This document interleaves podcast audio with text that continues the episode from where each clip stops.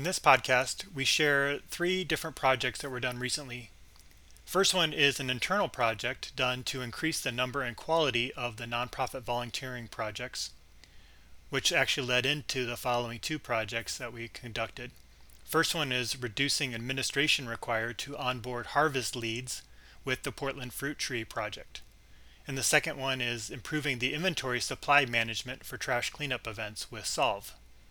We also have an unconference on December 7th that is free to attend. If you're interested in this topic of nonprofits and volunteering using Lean and Six Sigma methods, then definitely check out the event.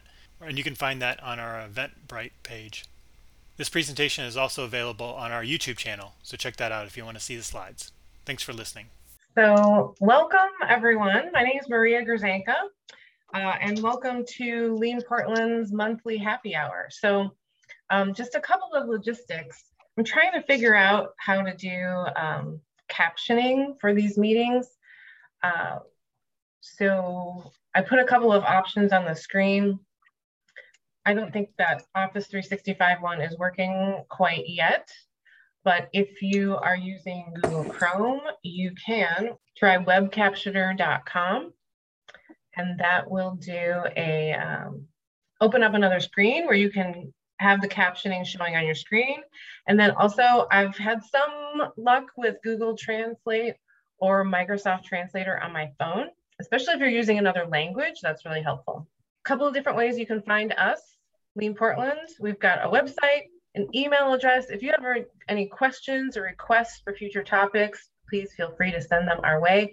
The best way I think to stay up to date on our events is on Eventbrite. And then we also have a LinkedIn group where uh, we post reminders for these events and just any other information that is helpful or would be helpful or questions to the group. So we are a group of Lean and Six Sigma professionals that got together to share expertise in the community and share our methods and resources and project results, which is what we're going to be talking about today um, ways that we come together. So every first Tuesday, and we've been doing this for, since 2015, we have a happy hour. And it literally started as a happy hour uh, in a bar where we just get together with people that do this kind of work and ask questions and share resources. And of course, we've moved into a virtual space now. Uh, and we do occasional speakers or activities we also do some different like educational workshops. So Brittany did a Lean 101 workshop a couple of months ago. We tend to repeat that one often. And then the other activity that we get together to do is uh, pro bono consulting. So this is volunteer consulting projects that we do out in the community where we get a chance to both practice our skills and continuous improvement with other organizations as a way to develop our own practices and grow our skills by working with each other. So what we're going to talk about tonight is are those projects. So we've got three projects that will have a few different groups present about tonight. And then uh, in December, we're going to do something a little different. In December, we're going to have uh, an unconference and that is an open space event, meaning that it's an agendaless meeting. So whoever mm-hmm. comes to the meeting is part of building the agenda when we come together. And it's all about lean for social good. So how do we use the tools and methods in lean and continuous improvement for more social ventures? And then starting out in January, based on feedback that we've had from our community, we wanted to do some more practical kind of exercises. So we're gonna do something called Troika Consulting, which is one of the liberating structures. And that's where you bring a problem and we group up into trios. And those trios help to kind of consult each other on different, uh, on how we might approach or solve a problem. Okay, so for tonight, we're gonna talk about three different projects, three different um, of the pro bono projects that we did this year. And we're gonna start with an internal project that we worked on, led by Brittany. And then Amanda's gonna talk about the Portland Fruit Tree Project. And lastly, we have Solve, and that's Taylor from Solve and Sam Morgan and John Lang from the Standard. Uh, then I'll talk a little bit about how to volunteer for one of these things or other processes that we have going on inside of Lean Portland. And then as usual, we kind of split off at that point around six for some general discussion, networking, and wrap up by 6.30. So I should mention that I think each of the presentations will be 10 minutes or less, and we'll have, we'll stop for questions after each of the presentations. Um, we can discuss uh, what, what happened there, how it worked, etc. And then, yeah, I will turn it over to Brittany. Thanks, Maria. So, as Maria, Maria was saying, community consulting is a big part of what we do. And after some reflection and some various experiences throughout the years, we thought, well, we're continuous improvement nerds. Perhaps we should look inward and make sure that we are being effective, efficient, and um, all the wonderful things that come along with continuous improvement projects. So, we decided to take a look at um, how we can improve our community consulting process. So a few folks from Lean Portland were involved in this process. Maria, Amanda, uh, me, and Brian I see is also on the call. So the challenge we had was um, we've been doing this for a long time, but um, it's been a little haphazard, a little opportunity based rather than strategic. You know, focus in the at the beginning before engaging in projects to put some parameters around what we want, how we can help, and we really wanted to take a closer look at this we started the process in 2018 and came up with a current state process map, but because we didn't put as much focus on standardization and what we wanted to offer, um, it didn't really stick, which we know is a challenge in many continuous improvement projects. So this year, um, we wanted to make sure we did something that is clear and sustainable. So the focus was to develop clear goals bring in more lead and volunteer consultants, provide more opportunities for volunteers to lead projects and build skills, clarify roles, whether that's admins or volunteers, and sort of different types of volunteer opportunities. And then, of course, how do we make sure we're providing consistent and valuable consulting experiences for our nonprofit partners? So, first things first, oh, I apologize, there isn't supposed to be a continued up there. Um, but we we discussed the before state. And as I mentioned before, there's, you know, it varied a lot. So we had some experiences with the rebuilding center where projects took more than one year and kind of spread out, work spread out quite a bit.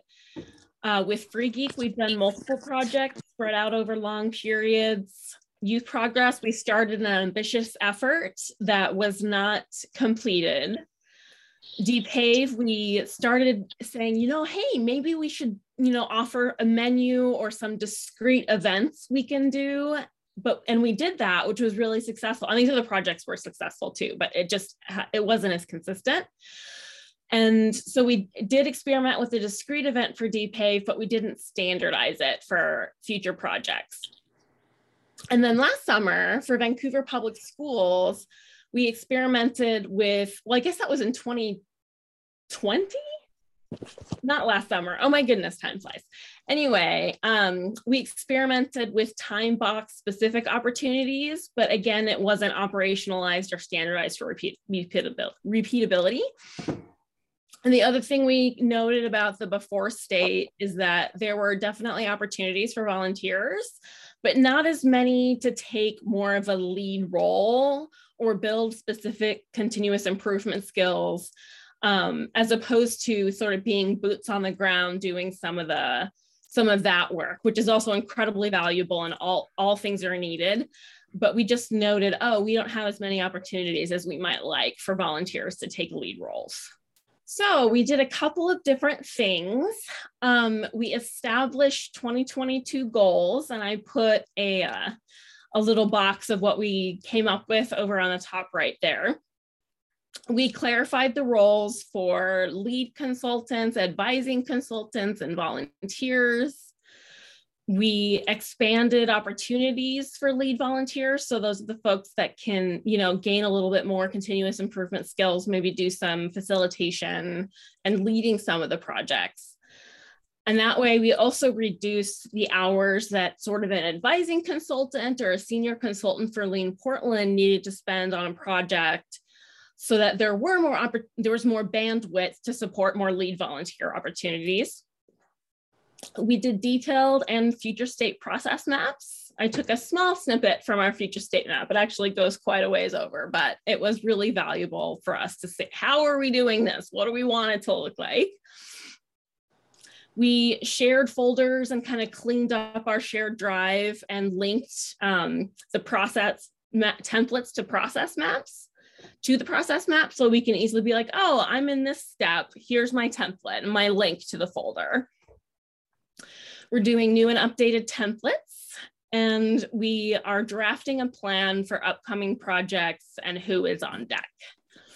And so this happened over a couple of months where we would meet and all get together and brainstorm and process map. And it was really fun because I got a chance to facilitate, and oh, facilitating facilitators is always a very fun experience. So that's essentially where we're at. Um, we're looking forward to seeing how this all works out and making it a continuous improve, continuing to improve the improvers and making consulting more of a discrete activity with clear goals that are time bound and have consistent offerings. We're going to continue to develop opportunities for others to participate, develop workshops and resources to train lead consultants so they feel supported and have an opportunity to build and, you know, flex muscles we're going to build out more templates like this. And we want to develop a stronger pipeline of projects and volunteers. Uh, so if you see the little blue box in the bottom, if you know of a nonprofit that may be a good fit for this new model, uh, this updated model, please contact us at leanportland at gmail.com or any of the other ways that Maria mentioned. You know, you can contact us on LinkedIn um, we're excited to begin an updated chapter of our community consulting offerings. Yeah. Thanks, Brittany. Yeah, you bet. Do you want to save questions for the end after all three of us present, Maria, or would you like to take some now, if there are? Any? I think we have we've got time to take a few questions now, and um, I appreciate you going first because I think the way that this sets up is, you know, so then after we did that, we kind of tested it with the fruit tree project and then we tested it again with solve. So like we have like senior, well, I don't know you want to call them like lead consultants and other consultants. So did we all talk about what those kind of what the pictures of those look like and that kind of thing and you know how we're developing those or looking at those? Yes. So um I think the language we settled on and Maria or anyone can jump in on this we have sort of an advising consultant. So this is one of the maybe more experienced folks that have led projects for a long time. And their role is to provide guidance and support and mentorship.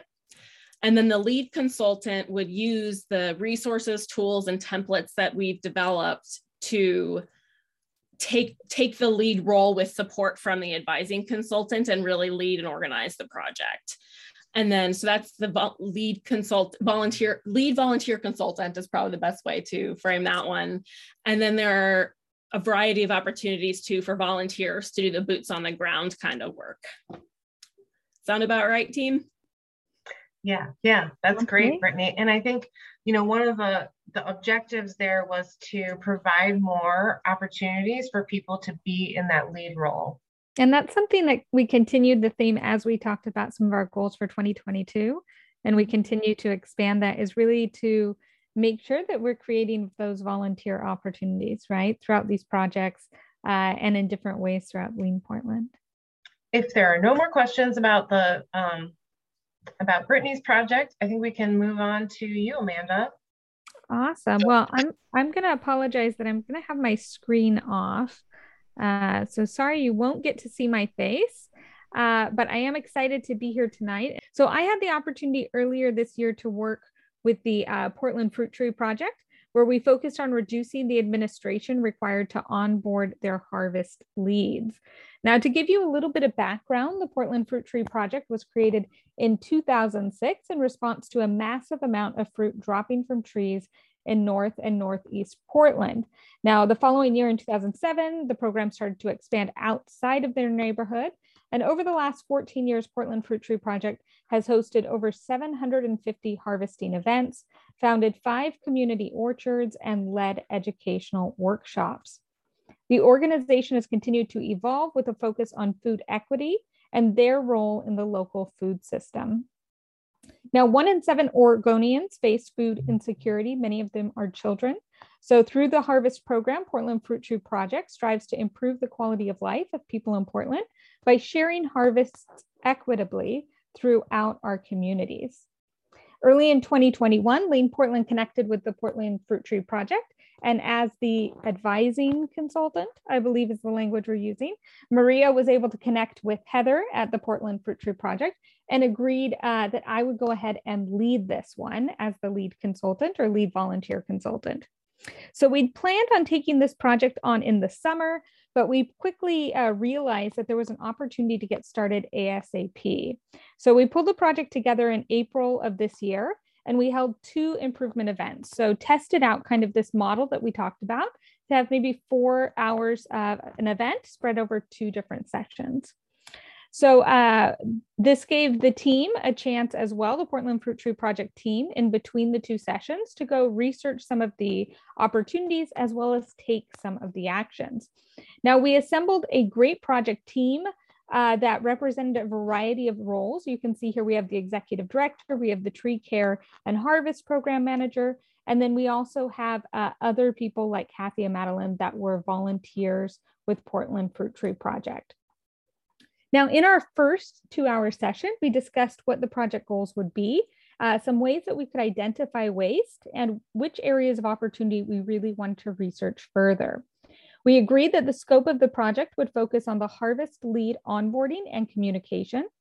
Our problem statement was that onboarding and training of new harvest leads currently requires a significant amount of admin and oversight to ensure quality experiences for our clients. The vision of success was actually to set clear expectations for harvest leads and uh, create a better community experience for our harvest leads. Now, one of the really cool things that I saw happen as a part of this kickoff conversation was really around understanding what value is. And uh, what the team started to identify was really the value of making this program diverse and inclusive. So this became kind of a theme throughout the uh, activity was how to bring in more diversity and inclusiveness. So as our analysis continued, we completed process maps, waste identification exercises, and identified the solutions that maybe they talked about, but they hadn't really implemented.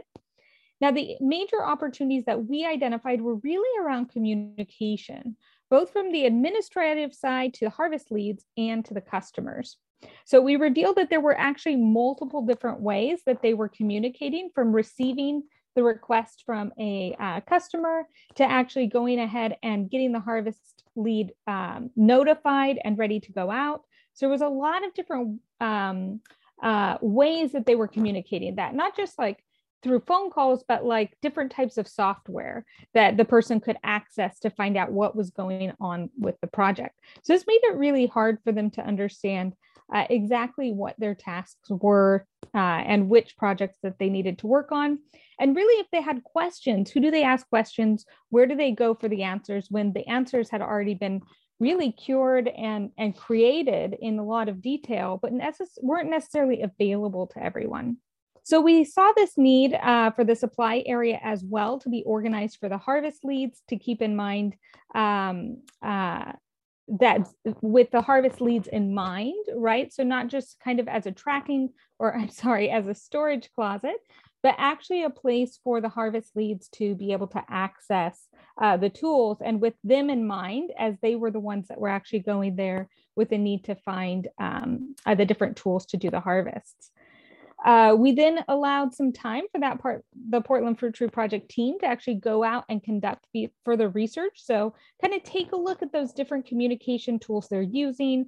Are there other options? Which are working best? Talk to some of the people that they worked with in the past to find out which one they might want to um, focus on, as well as take some time to look at that basement closet and see if they could make some improvements. We also identified some long-term options uh, with that as well that we'll talk about in just a few minutes. So about a week after the first event, we had that second event that was about two hours long, and we were able to get more insight into all the opportunities and solutions to determine which ones would be the biggest focus for our team. Now, we identified long-term opportunities as well that, that the team could continue improving throughout the session. So we got the chance in this second meeting to go over everything they'd experienced and to kind of build upon those ideas, but also make sure that we had really great actions for them to take afterwards. Now, as a result of these discussions and the analysis that they had completed, uh, a narrated training presentation for the Harvest Leads was created. This had the ability to ensure that there was a formal hub of resources that was available at any time. Uh, the team very much wanted to see Harvest Leads return as well. And so as a result, they've created a certification training path, which provides resources, formality, and credibility to their training. They also consolidated all those different forms of communication to use Slack so that any um, any harvest lead knew exactly where they could go to for really quick uh, questions uh, and getting the answers to those questions. They also organized that basement storage area. And unfortunately, I know uh, in the next project, we'll get to see some of those before and after pictures. We didn't get any before pictures on that storage area, but I know if we go after another project with this team, we'll get some great pictures and remember to do that next time. And then finally, the team uh, continued to reduce waste and simplify their online experience, not just for the harvest leads, but for the owners that uh, uh, request the harvesting as well. So you might be wondering what's next? What are they going to do next? Well, still on the table is the possibility of, of us doing more projects with Portland Fruit Tree uh, in the future. So that's something that we might be able to see next year is kind of the next iteration with this team. And uh, to facilitate that and facilitate uh, informed improvement, we've really talked about making sure that they have some metrics or numbers that they can monitor from last season to next season. So this should help to inform our next project. The team also continues to lead conversations and provide resources around food equity. So if you haven't checked out their website, it's great to go out there and take a look uh, and get more of that information about food equity with a, a focus on diversity and inclusion as well. Now, this has been something for me that I felt really lucky to be a part of this project because I got to learn a lot about food equity and some of the challenges in Portland. So, uh, as kind of the lead advice, the lead uh, volunteer consultant, I'm really excited that I had the opportunity to participate in this project. And uh, you know, as we look for more volunteers to lead these projects, I think that'll continue to be a theme is all the value that it really provides to people across the project. All right, so that's everything that I have on the Portland Fruit Tree Project. Are there any questions? Hey, Amanda, I see one question that Charlie mm -hmm. posed in chat. And he's saying, with this experience, would Friends of Trees want to work with us? Yeah, that sounds like a great idea. Charlie, did you want to tell us more about Friends of Trees? Oh, there we go. There we go. All right. Uh, if we got a tree, uh, heard the tree fruit trees, I might as well heard the trees for friends of trees. To be a tree herder, uh, and yeah. so they probably have the same issues as Sheila caught that. She, she looks like she thought it was funny. Good, uh, but uh, the uh, friends of trees will have the same issue. And, and I've encountered this uh, issue with Portland Bureau Emergency Management and the neighborhood emergency teams in mm -hmm. terms of I did a project for the PSU lean in process improvement class on how to on the training of people uh, and stuff like that. They had a problem like I did a value uh, map, value stream mapping um, for uh, PBM and how to train people. So getting people in, but then training them and, and, and then keeping the process going properly is going to be always going to be issues for these groups, particularly since they're volunteers. Yeah. And I think, you know, one of the exciting things to me about this is the idea of connecting those two groups, right? So we also have the opportunity to be kind of that bridge between Portland Fruit Tree Project and maybe other organizations that have similar processes. Um, so definitely Friends with of Trees sound like somebody that maybe we could reach out to and and see some opportunities for in the future. I've got a couple of questions. Um, yeah, John. When you identified these improvement opportunities, did you run mm-hmm. experiments mm-hmm. to prove the concepts?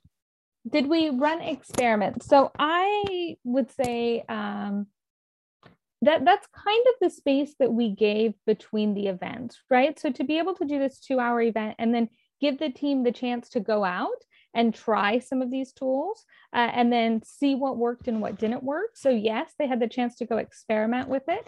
And that's why that final two hour session really works out nicely because we can talk about what they learned from that activity. And then we were able to build upon that so that as they went out to the next iteration, they could just continue to improve and continue to make that better and better. The experiments weren't necessarily formalized in terms of uh, having some documentation around each iteration that they did. Okay, thank you. Uh, my second question, um, you've got your before and your after state. How mm-hmm. did you measure the improvements that were made? Yeah, you know, that's a great question and something I'm always pushing for. Sometimes on these first projects, that's something that's really challenging uh, to actually see numbers wise, right, metrics wise, a change in our data set. And that's why it's so important that the next steps that we identified were around really getting a lot better data. And so some of the activities that they were doing in standardizing the way that their online platform ran, that they were getting communications from their clients so that it was in one place where they could run some of those numbers so that they could see which harvest leads are actually returning how many they actually trained. That was data that they didn't necessarily have from previous years that hopefully they have this year in 2021. So uh, we weren't able to see um, uh, definitively or validate that those improvements have changed. But anecdotally, we could see, you know, that it was easier. We had great feedback from the harvest leads this time. We saw that the platform was updated and um, we had um, it sounded like there were more successful onboarding events than in previous years that required less time from the administration side, but we didn't have necessarily the data, the observational data to validate that. But hopefully in the next project. Okay, thank you. Hey, Amanda, um, yeah. I'm also remembering in between those two sessions and when they went to go look at that process map the first time there was a couple of steps that they realized they could eliminate entirely if i'm not mistaken. That was like oh this was just doubling something else that was already there. Trello like there was some yeah, kind of tracking step that was like oh we don't even need to do this anymore. Yeah. and that wasn't um obvious to them at 1st mm-hmm. until they mapped it out Yes, exactly. So using these multiple different ways of tracking systems, uh, Trello was a great example. They had, I think, two or three others that they were also using aside from Slack. Um, so they found, you know, moving between the Google form, kind of a one-off Google form, Trello. Uh, I can't remember the other communication tool that they were using uh, but trying to get the harvest leads to know what they were supposed to be focused on when they had so many different ways of tracking was really challenging. So sitting down and actually talking about those as a team uh, was beneficial because everybody has their own, you know, pieces that they're responsible for and they care about tracking. Uh, but we don't necessarily see kind of well what does the next step do with that data and why do they need that data and what is the data that we actually need? So this is also a conversation that was really good was to say what are we tracking? What are we asking for versus what we actually need? So needing a little bit more feedback from our harvest leads after they complete a harvest was important so that we could make sure that we continued to improve but also that the client got everything that they needed. So do we need to do a refresher of the training to maintain a baseline? Um, do you mean the harvest lead onboarding Charlie? Yeah, is, see if what we what was taught to them is yeah. working and or they need more adjustments or etc. Absolutely. I think that there's a huge opportunity here for us, you know, throughout the year. So the way that they work is they kind of have a season that these harvests happen. So it's kind of like an annual cycle So definitely, I think this is a great opportunity for us, maybe at the beginning of each year, Mhm. to reach out to them and say, hey, are you interested in a project this year? Because we were testing this four hour model, it was a great opportunity for us to see what worked and what didn't work. But Mhm. also with this four hour model, we had the opportunity to have kind of different modules, let's say, uh, where you know this one was maybe really focused on identifying waste, whereas other ones might be more focused on 5S or making our work visual. Or so there's still opportunities there for us to take that to the next level with them. Yeah, absolutely. And they're also just on the harvest lead side. Uh, from what I understand, not only have they been focused on training the new harvest leads, but also retaining the ones that they've trained in the past. So Yeah. it seems like they're getting better about um, uh, getting that refresher for the harvest leads and getting uh, the respect for them and and elevating that as uh, showing showing that they're very valuable and that they appreciate their return each year. Do they even have a standardized uh, program for bringing them in on and stuff like that? And does that flow properly? Yeah, and they do now. So they had a program before, but it wasn't necessarily standardized or formalized within the team in terms of being kind of in one central hub. And now they have their source of truth. And now they can kind of iterate off of that and see uh, what worked, what didn't work, and continue to improve it. Had one more, Amanda. When was the future state map put together? Was that the second session or the first one? Yeah, I think uh, the future state map um, was put together kind of in a combination. So we had some aspirational pieces there that we had started to put in in terms of um, identifying and addressing some of the the gaps uh, and knowing which gaps that we wanted to remove and see if we could simplify those. Uh, and then we really finalized that and walked through it in the second session and talked about what it really meant to go through each of those steps. Great. Well, thank you so much. And I think this is a great uh, segue into the Solve project, which was kind of our next iteration or uh, trial of this program. Sorry to jump in. I just want to note that John put a question in the chat. Yeah, he says, as, as well as a standardized program, do they have standardized work? Yeah, you know, I don't think that I can quite uh, answer that definitively. Uh, I do think they have a standardized program. I don't know that they have standardized work. Thanks, Amanda. Great job. Thank you. And I'll hand it over to Sam and Taylor, and you can talk um, a little bit about what happened with our project at Solve. Well, I'm actually, I'm really excited to share about this um, project that actually came out of like some collaboration with um, Standard, where John and I both work, and then with Solve, who is one of the like nonprofits that one of our leaders is on the board of. So it really kind of all came together in a real cool, like it was just kind of perfect timing.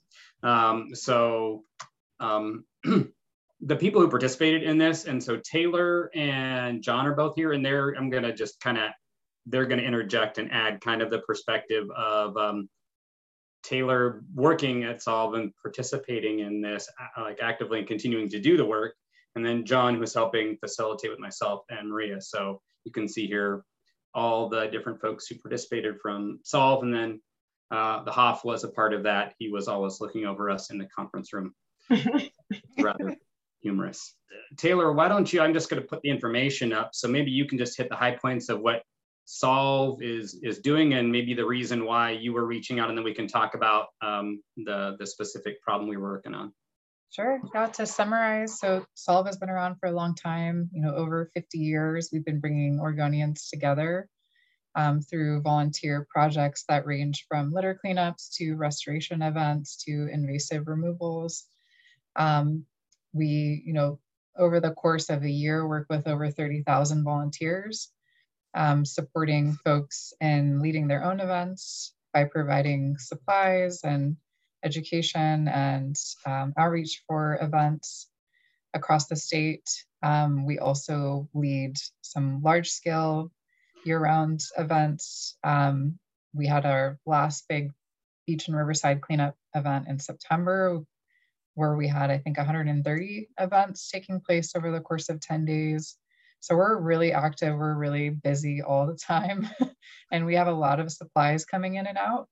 Um, we have staff-led events and we have uh, a lot of Portland-based leaders who are coming to our physical space to uh, pick up supplies and bring them back for their cleanup or restoration events. We also mail out supplies across the state. So um, yeah, this experience with Lean was really to help us hone in on that because we've tried a variety of different methods for um, managing the supplies that we that we have and to little success. So um, our work with them was really to focus on how do we just examine this and figure out a more sustainable process. And that's really that's a good a good segue here too. And of course, Solve always has opportunities for volunteers and other things. So there's information there if you're interested in, in getting in touch with Taylor and the team there. Um, but I want to kind of toss it to, to John on this one.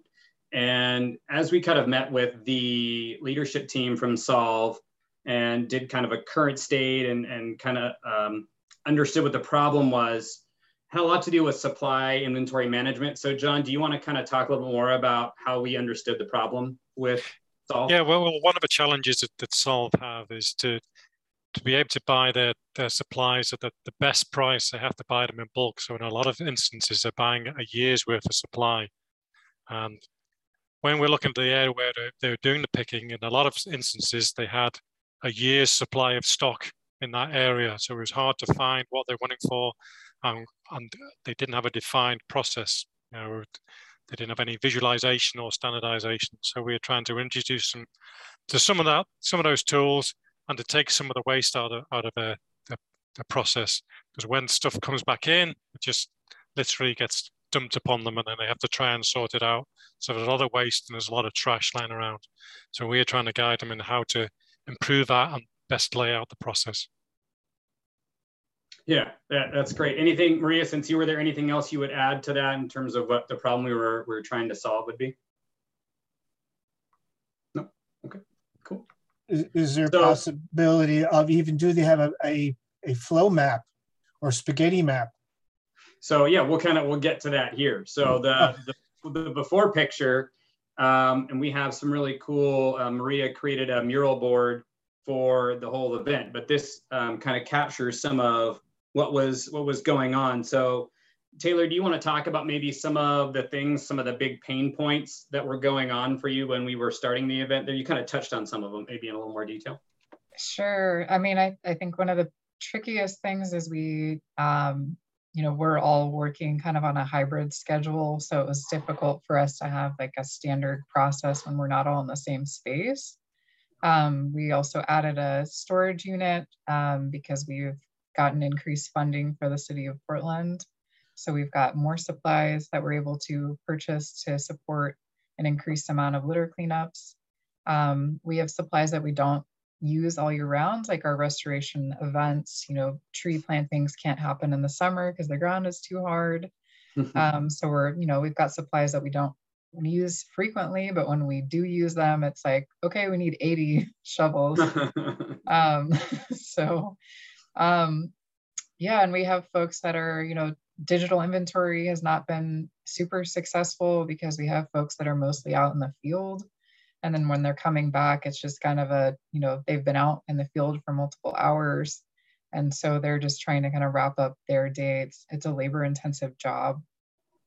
Um, yeah, broken supplies, uh, things that, you know, didn't have a, a what happens next or who's responsible um, and things were just purchased uh, on a annual cycle to get that bulk discount, but also to just kind of have it done and and out of out of mind. But then it results in like literally thousands of supplies that we're now we've pivoted. For example, we are trying to be more sustainable, so we're using uh, donations of grain bags from breweries, which is fantastic, but it's resulted now and we don't need 2000 bags. Right. Um, so there's just a, you know, we've just a lot of growing pains, I'd say this year and um, not a lot of space. Yeah. And I like, I like the, I think the pictures here kind of capture some of that, like up, up in the left there, we had like a lot of like there there's like buckets and other things there's donations and like an office and then you have the excess bags there under the table and kind of the area was hard to like pick from like mm-hmm. in a in an orderly way so that you didn't have like waste of motion and that um, and that kind of thing. So i just want to give you an idea of something that i think could be very useful going forward is the use of something like a mural board where you get to where you can where you can take notes from the event and you know the different pieces of it. You can look uh, you can put in the pictures and draw a flow um, and capture like what the current was. And then you know if you've like we had two sessions so this is really cool because we could we could kind of see some of the changes that were being made over time even over the couple weeks. We did two two hour sessions right? Really the first one was focused on uh, 5s we focused on sorting and like helping understand what needed to be sorted out and setting in order. So those, that was really like the main focus. We weren't trying to go like too deep, just getting like a, a jump start on it, uh, for lack of a better word. So then thinking about the after, um, John, uh, what did you see when we went in after the first time and then at the end of that second session for kind of the after? Well, as, as Charlie touched on, we did do a, a spaghetti diagram or a spaghetti map, and that's really highlighted the really the disorganization and there was no flow in the process. And we we helped them to see that because everybody was going in and doing it differently. But by visualizing it with, with the, the spaghetti map, they could see how disorganized it was, and, they could see how they needed to lay it out and how much inventory they had. And Sam's going to go on to a bit, but it, we also suggested the concept of, of Kanban because they've got all, all of their all of a year's supply of stock there. They don't need all that on the pick phase. So they'd move out to a, a, a secondary location or an overstock location and use Kanban to, to resupply the pick location and then use a, a, second Kanban or a second type of Kanban for reorder. So when they get down to that reorder level, they order the right amount instead of a, that's a problem that Taylor has. They order thousands of bags that they don't need. So it's getting that, that right amount with a little bit of safety stock in it. That's a good call out there. The timing of the order, and I think one of the focuses we left the first time was like, let's get what we what like what's the minimum amount you need, so you can have that level and then start working the process from there. Taylor, anything you'd add in terms of you know the after and be, like in between those two and then after uh, of like maybe some of the differences between before and after? Yeah, sure. Uh, I think that in between space is really just us kind of analyzing what needed to be in the space. It was, I think it was difficult for me to answer like how much do we need because yeah. we have so many different styles of events that required you know different quantities. Um, and so we just kind of took that first step by getting out a lot of the clutter and removing items that had just been like archived or just I don't even know why they were there. Um, and then that second step was involving staff who I don't think had ever really gotten a say in, in this space to really talk about like what they felt like would be most um, impactful for them in terms of process change and like physical layout. And then I feel like everyone really had more of a sense of ownership of the space after that.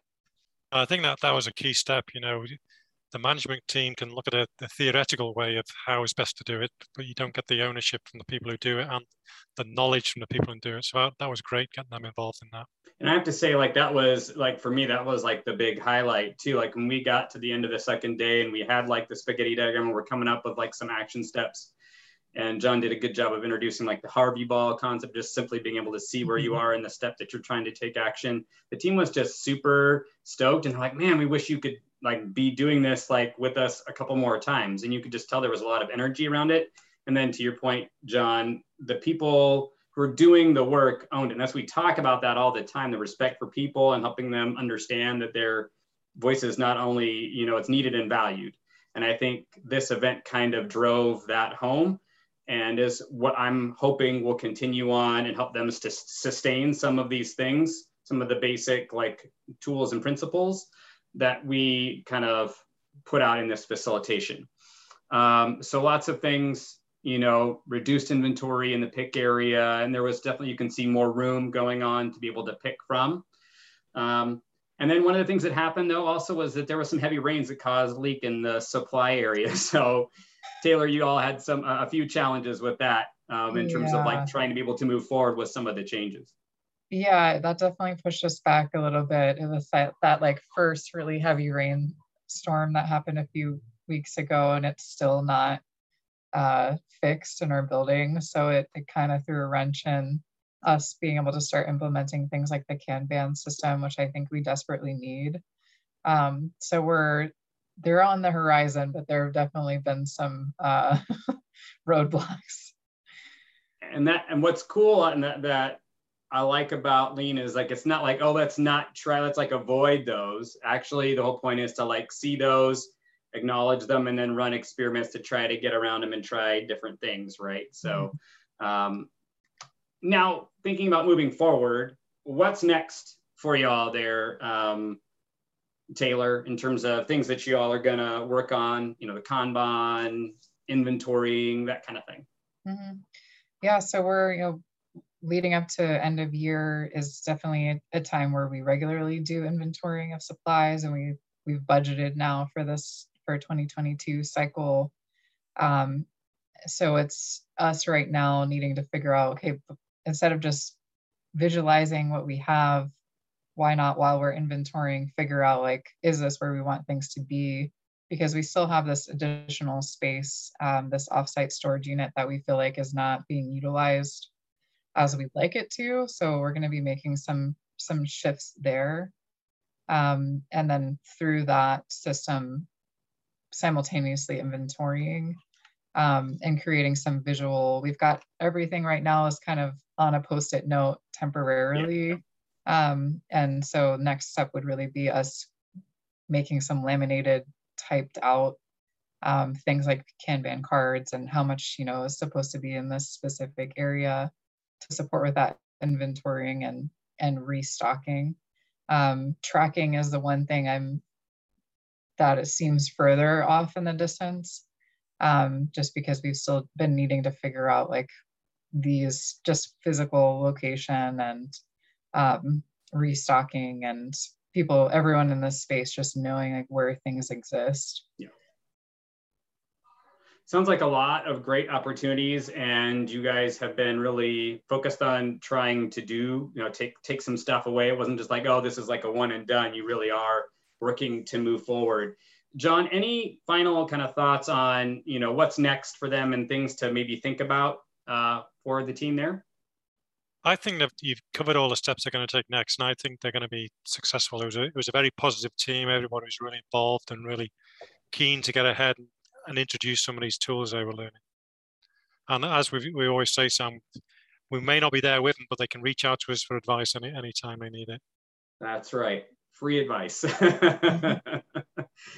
so that's that was the Solve project. It really was super fun um, to, from beginning to end. Honestly, it started like last year around December, just kind of the germination of the idea. So we're almost like 11 months around, and I think we've learned a lot from it. And I'm excited to maybe do more of these types of partnerships with organizations like the Standard and others that have volunteer hours that can partner with like other like nonprofits that they're really tied to and have a relationship with and we can get experience like myself who's just new and can develop and grow my skills and confidence through this kind of experience while helping an organization that's doing great work in the community so i think it's just a great partnership and one i hope we get more opportunities to do so um, any questions about what we kind of shared or the experience process This is not a question, but I, I can't help myself. I have to jump in right now with my highlight. highlight Uh, so a couple of weeks, maybe months after we did the event, I got to uh, volunteer at a Solve event in my neighborhood. And so, you know, I arrived and all the supplies were there. And I was like, I understand what all these supplies were. I know where they're all stored in the office. And I did the safety talk. Well, I didn't do the safety talk, but I attended the safety talk before we went out for our litter pickup.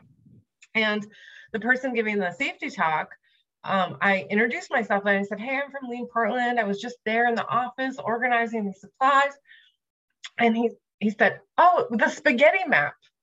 And I was so right. thrilled. I was so thrilled that, you know, I had not talked to this person before, but they knew exactly um, what that was all about and how that contributed to the supplies getting to the event that we were there today. So um, I thought that was really awesome. And I'm super thrilled tonight to just hear so many different people presenting these. This is, I think, the first time that we've actually presented out projects live, what we did. And I'm so happy to have so many people presenting tonight. And like Brittany, the work that we did on that internal project made all of this possible. I mean, these were two two hour workshop sessions with each of these organizations. So the challenge remains on our side to find out how, like, the challenge is to scope a problem into a four hour chunk so that more people can participate. And the thing that's coming up for me right now is um, like, don't let perfect get in the way of better. You know, there's always a what's next. So if that means we get another group of volunteers and we go back to the same organization or we have like our favorite organizations that we keep going back to, that's fine because there's never a shortage of problems to solve. And we're getting like a question from Linda is how to get involved with projects like these. So what would we say is uh, the, the best next step for someone like Linda? Uh, well, I think the best next step is to email leanportland at gmail.com. And I do have a little bit more information I'm going to share in a minute um, about different, like more specifics on that in just a minute. I have a question um, about about Solve and how far ahead of time do you know what is coming up in the pipeline as far as types of events and the size possibly and how many people to anticipate so that that is kind of creating the pull for your your Kanban, um, the, the flow and what you need. And so how far ahead might you know that? Sure. Yeah, we try to stay within like a two, at least two week minimum notice of mm-hmm. events, but then we do have some staff led events that come up where we are having to pivot really quickly. Um, that doesn't happen all the time, but there have been events that we've put together in 24 hours. Wow and two weeks is not a long time either. I mean, that's a not really, not at all. It's like get not, up and go. Yeah, yeah, it's definitely very fast paced, and um, I mean, I've been with the organization since January, and this is actually like a slower year because we're in the pandemic, but it has not, in my opinion, been slow. We we still have an immense amount of uh, volunteer engagement and folks really activated right now. Yeah, I would say two week minimum is pretty standard. Thank you. That's definitely something like in thinking about like the like what's the minimum amount of inventory they need and then the backstock and all that that's definitely a question that that was talked about during our time so that's a, i'm glad you surfaced that again because that's definitely one to, to think about for that um, a, a quick thought on that is you have friends of trees portland fruit trees project and solve may they may have commonality in terms of supplies or shovels or other types of gear to where you can uh, get together and, and and share the costs or at least get a bigger bigger order such that you get a bigger discount. I'm not sure what other types of groups out there who may have a commonality in terms of, of logistics. I love that idea. That's good. And good today how how are the um, nonprofits identified? Or do, do you do the agencies come to you, or do you go to just figure out an agency and figure and then approach them? And uh, how does this work? Yes. yeah. Do you want We're to still talk kind of working on that process. Do you want to right, talk Maria? about how Sam? How did the um, solve and the standard thing come together? Yeah, so just as an example, like I, I would, I mean, I've been connected with Lean Portland, and at the standard, standard has like, uh, um, you know, a lot of community connections. We're big in being involved with nonprofits and supporting them. So it just was a natural fit. We're as Lean Portland always trying, we're trying to find a way to get that, um, like that pull of people just coming in rather than us trying to like go out there and like grab like we want a, a, flow coming in. So we're still kind of working on how can we what's a natural way to get that coming in to us? And we can always go out if we've got personal connections and stuff like that but ideally it'd be great if people just knew about what we offered. We're like oh that'd be great. And then does that does that answer what you were asking mary? Uh, yes, and then, and the agencies need to be in Portland? Not necessarily. So for example, the Portland Fruit Tree Project, we did that all virtually. Okay. So that is a possibility. Okay. It depends on the process. So in terms of, and I can talk a little bit about how the Portland Fruit Tree Project came together. That was a personal connection. I guess I'm connected to some nonprofits in my neighborhood and Portland Fruit Tree Project happens to be also in my neighborhood. So someone knew someone. And we've developed at this point a little kind of like script in like how to reach out to the the nonprofit organization and like this is what we're offering this is what it would look like these are the next steps and i think uh, well like the hypothesis is that this four hour format is easier to say yes to rather than let's form uh what like let's just do consulting with no kind of like boundaries or scope to it and so that has been uh, a lot easier to get people to agree to opening up their space and letting some strangers in to look at it and go, um, I think we could do better here. I think we could do better here. But it's really like a team effort to analyze their own situation.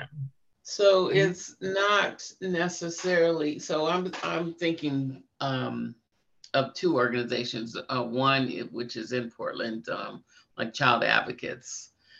Um, I'm not sure if anybody's familiar with that, but and then also um, I'm connected with uh, Dementia Friends in Vancouver, Mhm. which they're um, it's kind of Vancouver, Portland.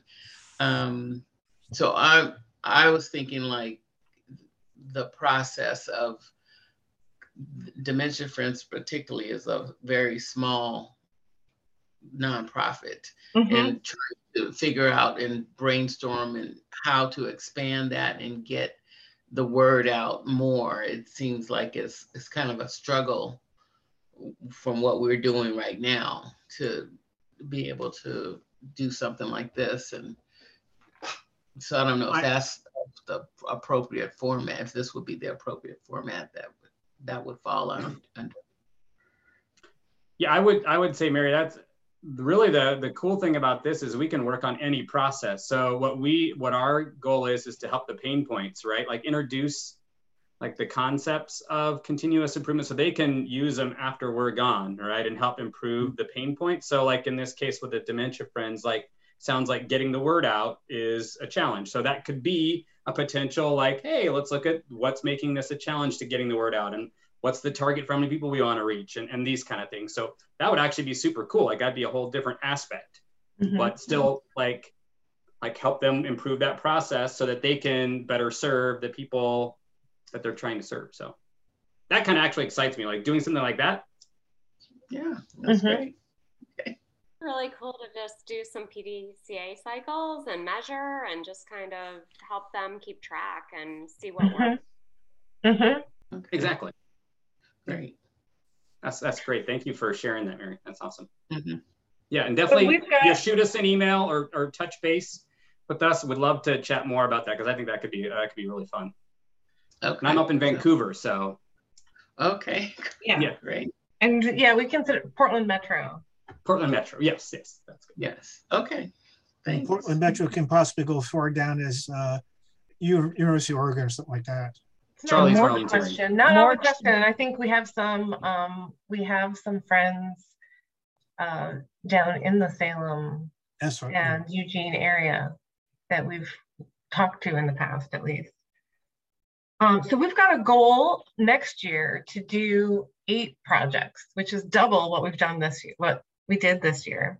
So we have a couple of people that um, are kind of serving in that advising consultant role. And that really is like, we've done some projects before. We've run through the thing, we've been involved in piloting the process, but really it's about getting more lead consultants um, out there doing the projects. So we're always looking for more lead consultants, or if you don't feel like you that's you right now, the volunteer consultant too um, is either like a co-lead or a kind of like, let me just shadow what's going on here so I get a little bit more comfortable with the process. Uh, and we do are looking for organizations that are um, ready to work on a project in, that should say 2022, not 2021. Um, ready to go in 2022 the process that Brittany was talking about earlier, that front end of the process is really like a scheduling matchup. So we'll take one advising consultant, one lead consultant, and you know whoever else is in the queue, and try to pair them up with a nonprofit in the time frame that everybody's available right? So that's another challenge in the process because we could sign up now, but you know, maybe February is a really busy month for John and he can't do it. So, you know, we'll have to go to the next person in the queue or something like that. But that's how we're imagining that the process will work going forward. And then in terms of, I'll just put this out there too, that we are a totally volunteer run organization. So there's a lot of stuff behind the scenes that um, we kind of rotate responsibility around for everything from just typing up monthly, collecting input and putting it into our monthly newsletter.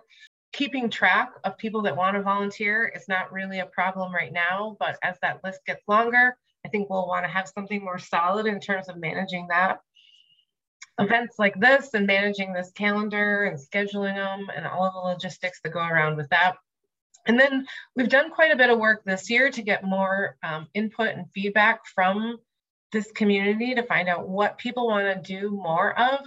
Some of that was like being able to practice some of the lean tools with like a case study or an activity or some kind of like simulation that you might also use at work. So we're going to try to um, work that into our regular monthly content. And then of course, we want to measure everything. So um, we haven't quite figured out the metrics or how to do that, but would appreciate any support there too. I've just got one, a couple more things, and then I'll open up some breakout rooms and we can all just chit chat. Um, but just a reminder that on December 7th, which would be our normal happy hour time, we have an extended event here that's going to be an unconference, and the theme is lean for social good. So being able to use those continuous improvement tools in all sorts of other organizations. This is uh, the agenda will be formed when we get there and feel free to invite others from the like other colleagues uh, in the continuous improvement world, along with nonprofits or other organizations that are doing social good to um, hopefully learn about lean or other continuous improvement or make connections even. Brian, do you want to say more about the event? I was just going to add that, you know, looking for nonprofits or government agencies or people just interested in you know, helping out with uh, spreading the word around lean. It's going to be a pretty open, so we'll just see what the topics are based on who shows up. So um, yeah, if you have any interest in what we've shared tonight, then I think you definitely want to come to that.